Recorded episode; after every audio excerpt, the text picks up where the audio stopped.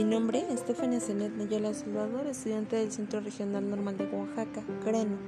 Actualmente me encuentro cursando el séptimo semestre de la licenciatura en Educación Primaria. Este, en esta ocasión se nos comparte un video en el cual tenemos que dar nuestro punto de vista.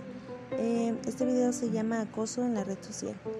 Em, relata a la perfección muchas circunstancias de la vida real, siendo las redes sociales un lugar eh, que suelen ser muy peligrosas. Mm, de acuerdo a lo que plasma la película, eh, puedo decir que da una buena enseñanza eh, el, no, el no quedarse callado, principalmente. Y en cuanto a las emociones y sentimientos que ella había sentido, refleja claramente el daño que puede llegar a ser las difamaciones por las redes sociales, lo difícil y la impotencia que es no poder hacer nada al respecto y a la vez el sentirse tan solo. Esto también demuestra que en ocasiones las personas que consideramos amigos suelen ser los que más mal nos quieren ver o nos hacen. Em, aunque haciendo de lado todo esto, del ciberacoso y el ciberbullying y, todo lo que se presenta en la película, podría argumentar que yo pasé por algo similar, tanto en la primaria como ahora en la edad adulta. Y creo que la gente de por sí es mala, em, sin necesidad de que te conozcan. Eh, hasta ahorita es cuando considero se han presentado eh, las leyes que ayudan y favorecen en la ahorita en la actualidad eh, el apoyo a, a, que esto no siga em, expandiéndose. Pero pienso que siempre ha existido ah, y como la sociedad está en constante eh, evolución siempre se encuentra evolucionando podría decir que tal vez es el proceso haciéndose ya o sea, existió, existe y seguirá existiendo.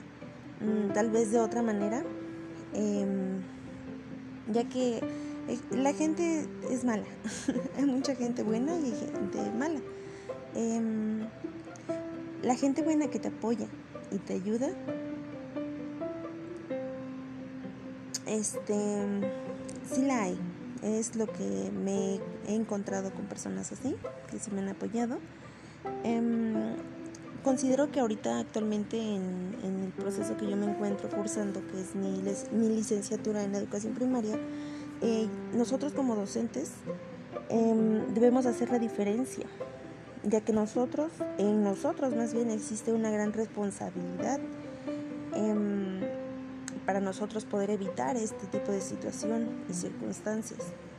Em, recuerdo en mis prácticas que tuve en Tlalistag de Cabrera, tuve la oportunidad de conocer un caso de un alumno que le nombraremos em, para la historia, para contar, le llamaremos Juanito.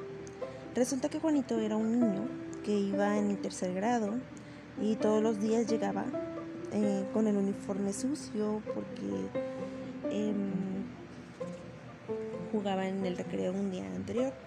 Eh, tenía su cabello largo y siempre llegaba sin peinarse. Y además pues olía a, pipí o a orines. Em, un día Juanito me pregunta llorando en el recreo que no entendía el por qué sus compañeritos lo ignoraban ah, a la hora de jugar en física con él. Y me percaté eh, que los niños son crueles, literalmente. Eh, no tienen esa sensibilidad. Ellos escucharon eh, lo que Juanito me comentaba y comenzaron todos, en general, todo el grupo, a atacar a Juanito verbalmente, obviamente yo tuve que interferir al escuchar todas sus palabras de los niños. Me percaté que, ahí no queda todo esto, sino que mm, es como una cadenita, porque eh, la maestra me hace mención em, de que